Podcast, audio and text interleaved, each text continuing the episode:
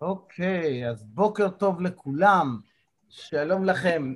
אנחנו עוסקים בנושא של שליטה קוגניטיבית, הטיית האישוש, אנחנו נפגשים אה, כל בוקר בין ראשון לחמישי, נוגעים בנושאים מסוימים, בעיקר נושאים שקשורים להתפתחות אישית, של השראה, חיבור אנושי, והבוקר אנחנו ממשיכים את אה, מה שהתחלנו אתמול, הטיית האישוש. אה, אנחנו עוסקים ב... רגע שנייה רק נעשה ברשותכם קצת מיוט לכולם, שיהיה קצת שקט, ונא לשים לב לכפתורי המיוט שלכם. אז uh, בתוך הנושא של שליטה קוגניטיבית נכנסנו לנושא של הטיות קוגניטיביות, שהם קיצורי דרך מחשבתיים לא רצוניים של המודע שלנו, uh, של התת מודע שלנו בעצם, שיוצר על פי רוב מסקנות, uh, הסקת מסקנות מהירה ובעייתית, טעויות בשיפוט ופגיעה בחשיבה רציונלית הגיונית. הטיית האישוש אומרת הנטייה לעבד מידע דרך חיפוש והתמקדות או פרשנות חד צדדית של מידע בצורה עקבית עם אמונה קיימת והתעלמות ממידע שסותר את מה שאנחנו מאמינים בו והתמקדות, מציאה וזכירת המידע שמחזק את מה שאנחנו מאמינים בו. עכשיו למה, למה זה חשוב להיות ערים לזה? כי, כי אם לדוגמה כתבתי וואטסאפ לאשתי עם הרבה שורות והיא התעצבנה עליי ואמרה לי אתה לא צודק ואני אומר לה אבל אין פה עניין של צודק לא צודק סתם נותן דוגמה אז כאילו כאילו בואי תשימי לב, סתם אמרתי לה, לא, אבל בשורה הספציפית הזאת, בארבע, חמש מילים האלה, אתה אמרת ככה וככה. כלומר, מה היא עשתה? היא עשתה זום אין על, על פסקה שלמה, זום אין למשפט אחד, ועליו היא כועסת. עכשיו, אם אתם רוצים לראות את זה, איך זה עובד כל כך יפה, כנסו לכמעט כל ויכוח בפייסבוק. זה מדהים.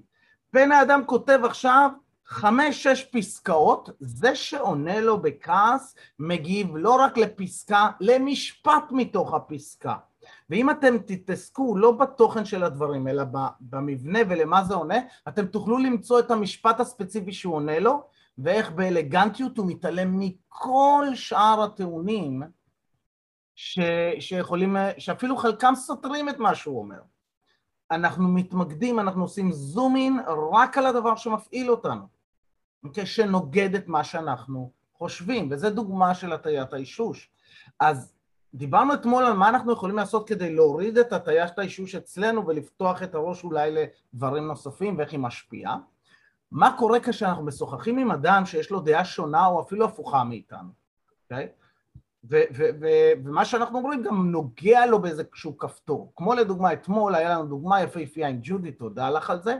אמרתי משפט פרובוקטיבי, אמרתי שהמיתוס של אה, שנשים מקבלות שכר נמוך יותר מגברים זה מיתוס ויש המון מחקר שמראה ומפריך את המיתוס הזה. עכשיו אמרתי את זה כי בכוונה כי המשפט הוא משפט מאוד פרובוקטיבי, יש גם רוב נשי בקבוצה, זה היה ציפיתי וקיוויתי שמישהו יקפוץ ואכן זה הפעיל את ג'ודי. עכשיו אם אנחנו מסתכלים, תודה לך ג'ודי על זה, אם אנחנו מסתכלים על ג'ודי, על איך היא פועלת בכל מפגשי, במפגשים עד היום, היא הייתה בשקט, היא הגיבה כששאלתי שאלות. במפגש הזה היא הייתה חייבת לכתוב עוד משפט ועוד משפט ועוד משפט ועוד משפט, היא כתבה עוד אחד, כתבה איזה שבעה משפטים, גם כשאמרתי לה, ג'ודי, הכל בסדר. זה עדיין הפעיל אותה, כלומר, יש שם איזשהו משהו שמפעיל אותה מבפנים, והיא ממוקדת על האמת שלה. עכשיו, זו דוגמה מדהימה, כשאנחנו עושים דיון עם מישהו, והוא אומר לנו משהו ש... מפעיל אותנו, אנחנו נכנסים לאיזושהי תגובה שנקראת ריאקטנס, דיברנו על זה גם כן לפני שני מפגשים, שלושה מפגשים, על הסקה רגשית ועל אה, אה, תגובתיות וכדומה. ועכשיו אני רוצה לדבר על איך אנחנו עכשיו, איך אנחנו כשאנחנו שוחחים עם מישהו, לדוגמה נדבר עם ג'ודי, ואני רוצה לדבר איתה על נושא שאני יודע שהוא פרובוקטיבי ועלול להוריד, להוביל לוויכוח, אבל אני רוצה שזה יהיה שיח, אני לא רוצה ויכוח, כן? אז כדי לא להפוך לוויכוח, אני רוצה להוריד את ההשפעה של הטיית האישוש הזאת כדי, כדי שג'ודי לא תתמקד רק בהוכחות שמצדיקות את דעתה ותתעלם או תתנגד למידע נוסף, אלא שיהיה גם וגם. לכן יש המון המון שיטות, אני אדבר על כמה קצרות היום, אז מה אתם יכולים לעשות? קודם כל, אה, אחת האהובות עליי זה פעולה מרמה שנייה. מה זה אומר פעולה מרמה שנייה? לפני שנכנסתי איתה לתוך הוויכוח אני מדבר על הטיית האישוש, כלומר אני פועל מרמה שנייה, אוקיי? אם הוויכוח ייחשב לרמה ראשונה, פעולה מרמה שנייה זה שיחה על, על העובדה שאנחנו משוחחים עכשיו, אוקיי? זו דוגמה אחת של שיח מרמה שנייה, יש כמה דרכים, ובמקרה הספציפי הזה פעולה מרמה שנייה תהיה להסביר על הטיית האישוש. איך היא משפיעה עלינו, למה אנחנו חווים אותה, איך היא עלולה להיות בעיה בשיח שלנו, ורצו עם דוגמאות. עכשיו, ברגע ששנינו ערים לזה, גם ג'ודי וגם אני, אז אנחנו בעצם עשויים לפעול כדי למנוע את התגובות האלה. כי אנחנו ערים לזה שזה עלול לקפוץ, אוקיי? אז זה, זה פעולה מרמת שנייה. שיטה שנייה לעשות נקראת שותפות למסע במקום ניצחון.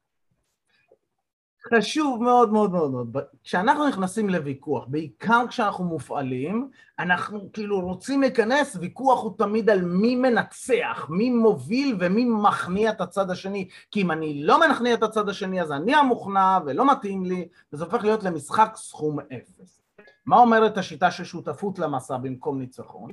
אני רוצה להגדיר פעם אחת ביחד עם ג'ודי, פעם אחת ביחד עם הבן אדם השני, מה מטרת השיחה? אוקיי? אולי מטרת השיחה היא למצוא פתרון משותף, או תשובה שמוסכמת על שנינו. כלומר, מתוך איזושהי גישה של ווין ווין. אוקיי? ענת? לא, אני, כן, אה, אני מורידה את הגלנה בנוסף ליוחננוב. יש לנו שם, אבל אני לא רואה... לא רוצה אה, לצחוק, קולה או משהו כזה. תמצאו לי... לא, זהו, לא, לא ישתתק. טוב, אנחנו נתמודד עם זה, כי עשיתי מיוט, אבל זה עוד לא נהיה. אוקיי. אז אם אנחנו חוזרים, אז, אז אני רוצה להגדיר, עכשיו יש פה שתי הגדרות, אני רוצה פעם אחת לשים לי אה, אה, מסגרת התייחסותית לעצמי, להסתכל על כל האירוע הזה מתוך מקום של ווין ווין, אני רוצה ביחד עם ג'ודי למצוא תשובה מסכמת על שנינו, למצוא פתרון או למצוא את התשובה הנכונה. האם, לדוגמה, בדוגמה שהבאנו, האם זה נכון שזה מיתוס, או שזה לא מיתוס וזו עובדה. אתה רוצה לבחון את זה ביחד ולהגיע ביחד לתשובה הזאת, במקום שאני אגן על האמונה שלי ואגן על, על הדעה שלי, ואולי אגן גם על אמונה קדומה שיש לי. יכול להיות שזו דעה קדומה, שזו גם הטיה. אוקיי? יש שותפות למסע במקום ניצחון. שלוש, טכניקה נוספת היא טכניקה שנקראת הגמדת הטעות. הרי אנחנו שונאים לטעות. אמרנו, הטיית האישוש, אחת הסברות היא שהטיית האישוש נובעת מתוך זה שאני חייב לאשש, לאשר את מה שאני יודע או מאמין בו, כי אם לא, אני טועה, ואם אני טועה, זה ילחץ לי על הכפתור של הפחדן הקטן הפנימי, הצל שלי, ה- אני לא בסדר כלשהו שאני לא רוצה לגעת בו. ולכן אני אלחם בחירוף נפש, גם, גם אם אני יודע שאני טועה. אני לא אוותר ואני אנצח. כי, כי, כי האלטרנטיבה כואבת הרבה יותר. אז מה אנחנו רוצים לעשות? אז אני מבין שגם ג'ודי עלולה לחוות דבר כזה, היות ואני לא מכיר אותה, אני לא יודע. אנחנו נכנסנו לוויכוח, עומדים להיכנס לוויכוח, אני לא יודע. אני רוצה מראש להגמיד את תחושת הטעות הזו, ולכן אני רוצה להימנע מלדוגמה בשיח כאילו אה, ללחוץ על מי שטועה הוא הדפוק, או כל מיני כאלה, ויותר למקד על הרווח של למידה, להביא אה, אמירות שבסגנון של, של אה, אם אני טועה זה בסדר, אני מוכן לטעות, הכל טוב, אה, אני אלמד משהו חדש. אז אני מדבר על עצמי, אבל בעצם המסר הוא לג'ודי, זה בסדר לטעות, זה בסדר, זה מגניב לי אפשרות ללמוד משהו חדש, זה יכול... אוקיי? אז אני אומר את זה אולי על עצמי, אבל אני, המטרה לכוון את זה על ג'ודי או על האדם השני שאיתו אני אה, מדבר. שימו לב שבדרך כלל אחד הפתגמים שמצאתי הבוקר, אתם יודעים, הרי כל בוקר אני מחפש פתגם, פתגם יפה שמצאתי הבוקר זה האנשים שאנחנו מתווכחים איתם הכי הרבה, זה בדרך כלל אנשים שאנחנו אוהבים. אז תחשבו, כן, כן, כן. אם יש לנו את הכי הרבה ויכוחים, הם בני הזוג שלנו, מה לעשות? אנחנו נמצאים איתם יותר זמן מלא. עכשיו הלאה. טכניקה נוספת, מעבר לשיח שכלתני. מעבר לשיח שכלתני. אנחנו רוצים לעודד שהשיחה תהיה מבוססת על חשיבה רציונלית שכלתנית, וכמה שפחות שיחה שמבוססת על אה, רגשות, רגשנות, מופעלות רגשית. כי אם השיחה מבוססת על מופעלות רגשית, מה שאוטומטית יקרה זה הסקת מסקנות מבוססות רגש, אמרנו זה עיוות חשיבתי, נכון? שאם אני מרגיש ככה אז אני כנראה צודק. לא, אתה כנראה מרגיש ככה, זהו. זה לא אומר שזה נכון. אה, עכשיו, אם השיח הופך להיות שיח שמבוסס רגש, ככל שעוצמת הרגש עולה, ואנחנו מדברים פה בעיקר על, אה, אה, דיברנו על זה בעבר, על נושא של אמיגדלה הייג'אק, אוקיי? תגובת לחם וברח, אני אכנס בג'ודי, מה פתאום? והתכנס בי, מה פתאום? וזה יהפוך להיות דו-קרב במקום שיח מכבד שיושב על היגיון, על רציונליזציות וכדומה. אז אנחנו רוצים לעודד שיח שכלתני. ועוד שניים, אנחנו קצת עברנו את הזמן שלנו, אבל זה עדיין חשוב שיהיה הזדמנות אה, אה, לקבל את זה. אה, עיקרון השני של האיקידו התקשורתי נקרא פייסנות לפני הכרעה. פייסנות לפני הכרעה אומר, לפני שאני מנצח או מכריע מישהו, אני רוצה לפעול בדרכי שלום. תחשבו על זה, אם אני מומחה באומנות לחימה, לפני שאני אשבור למישהו את הידיים, את הרגליים ואת המפרקת, אני רוצה לעשות הכל כדי שנעשה שולם, כדי שיהיה פיוס. ולכן בעבודה שלי עם ג'ודי, אם אני אקח את זה כדוגמה, במקום להתנגד ולהרביץ ולצרוח ולכעוס, אני שם לב נניח עולה אצלי מופעלות רגשית, כי הרבה פעמים אנחנו מפעילים אה, הדדיות, אוקיי? עיקרון ההדדיות אומר, אם מישהו נחמד אליי, אני נחמד אליו, ואם מישהו כועס עליי, אני כועס עליו. זו תופעה שהסוציולוגים מכירים כבר הרבה זמן. ואנחנו רוצים, כשאנחנו מדבר, על איך להתמודד עם, עם בוליז, עם אלימות תקשורתית, אחד הרעיונות הוא, אם מישהו כועס עליי, איך אני נחמד איתו. אם אני נחמד עם מישהו שכועס, הוא לא מצליח להיות בולי עליי, הוא לא יכול ל- ל- אה, אה, לעשות בריונות תקשורתית עליי. הוא לא מפעיל אותי, הרי המטרה של, של אה, התקפה תקשורתית היא לגרום לצד השני להיפגע רגשית, להרגיש קטן יותר, נחות יותר, זה, זה דו-קרב של מעמדות, שזה מה שקורה הרבה פעמים בוויכוחים, דו-קרב של מעמדות, זה מוויכוח של דעות, הופך להיות לוויכוח של אתה לא מקשיב לי, את לא מקשיבה לי, אוקיי? Okay? במצב שיש בריונות גם, אז זה גם כן, אני יותר גדול ממך, אני לא קטן, דרך אחת להגדיל את עצמי זה להקטין את הצד השני. אז משם לקוח הרעיון של אם אני עונה בנחמדות, ויש על זה סרטונים מגניבים של אדם בשם ברוקס גיבס, שאני לומד ממנו, מאוד ממליץ לכם לצפות בסרטונים שלו, הוא מלמד בני נוער איך להתמודד עם, אה, אה, עם בוליז, עם בריונים. אז, אז אני, אם אני נחמד, בכוונה לייצר פיוס עם ג'ודי ולא ריב, אני יכול להחזיק את השיח, ואז הופך להיות דיון של דעות. יותר קל לעשות שיח סקלטני של דעות, ופחות דו-קרב, וגם כן, היא גם תרגיש שאני מקשיב לה. שזה בדיוק העיקרון הבא, נקרא חיבור לפני תנועה. העיקרון השלישי באיקידו התקשורתי הוא, אני רוצה לייצר חיבור עם אה, ג'ודי, שהיא תרגיש שאני מקשיב לה. מי שמומחה בזה הוא אדם מדהים בשם ג'ורדן פיטרסון, שווה להקשיב לו, שהוא אה, דווקא שמרן, אוקיי? אני יותר בליברלים, אבל הוא שמרן, אבל זה יפה לראות איך הוא מתווכח בכל מיני דיבייטים שאנשים נכנסים בו והוא מסכים איתם. מסכים איתם, מסכים איתם, מסכים איתם, מסכים איתם, ואז מביא דוגמה הפוכה. ברגע שהוא הסכים איתם והיה איתם, הם הרגישו שהקשיבו להם, ואז הם היו מוכנים להקשיב למה שהוא אומר, ואז הם מופתעים מהדוגמאות שלו.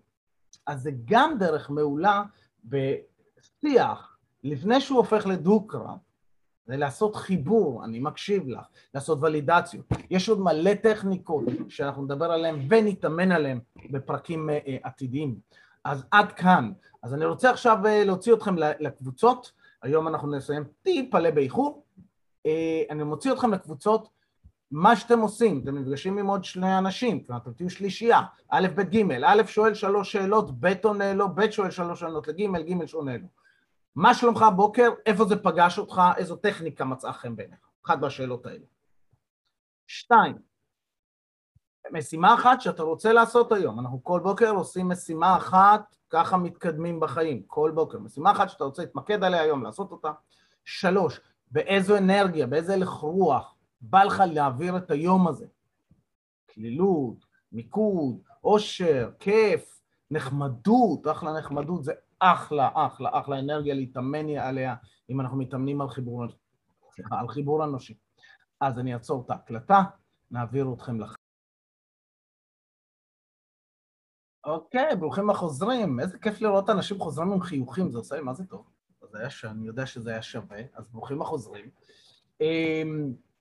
אני, אני רוצה לשתף אתכם שהוצתה אה, בי האש מחדש, ואני חוזר ל, ל, לנושא של האיקידו התקשורתי. האיקידו התקשורתי היה בעצם אה, חוג שעשיתי, שנפגשנו פעמיים בשבוע בזום לשעה וחצי לתרגל מיומנויות תקשורתיות. אוקיי? שיטה שלמה שאני מפתח, שמבוססת על כמה שיטות וכדומה. אה, וסתם אני בהתלהבות כי חזרתי לזה, זה בשלב מסוים היו לי עשרה תלמידים ולאט לאט אה, לא שיווקתי, לא פרסמתי, זה הלך וירד, הלך וירד, הגעתי לשניים ואז בשלב מסוים אמרתי רגע, הולד, יותר מדי, אה, אני מוציא יותר מדי זמן, משקיע יותר מדי זמן וזה עולה גרושים, אז אני כאילו עוצר את זה, ואתמול נדלק לי בחדש האנרגיה ברגע שהתחלתי להתעסק עם הטיית האישוש ואיך להשתמש בזה או איך להיות בזה, לשים לב על עצמי ועל אחרים. אז נדלק לי מחדש הזה, הדלקתי מחדש, ואני אה, עמל בקצב על אה, דף הנחיתה של זה, על ההסבר של השיטה, ובקרוב אנחנו נתחיל גם את המפגשים האלה, אנחנו כנראה נעשה מפגש בוקר, מפגש ערב, ככה שאנשים יוכלו להצטרף לפחות פעם בשבוע.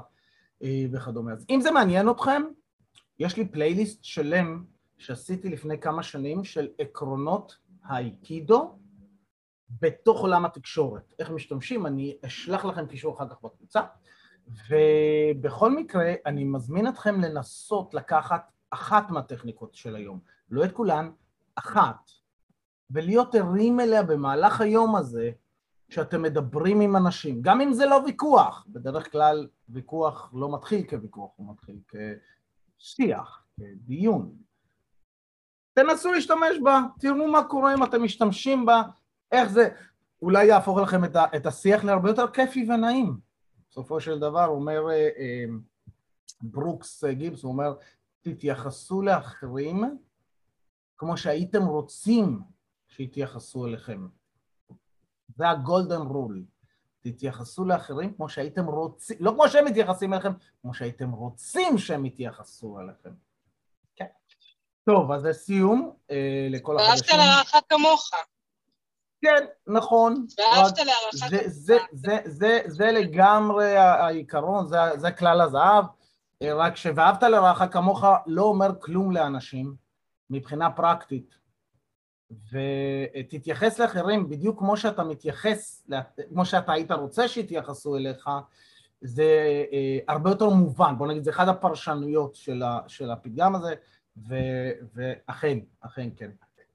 אז, אנחנו, איך אנחנו מסיימים? אנחנו עושים מדיטציה קצרצרה של שלוש שאיפות, יושבים ישר, ראש, חזה, אגן, מיושרים אחד מעל השני, כפות רגליים פלט על הרצפה, בין אם אתם יושבים או עומדים, אם אתם בנהיגה בבקשה לא לעשות.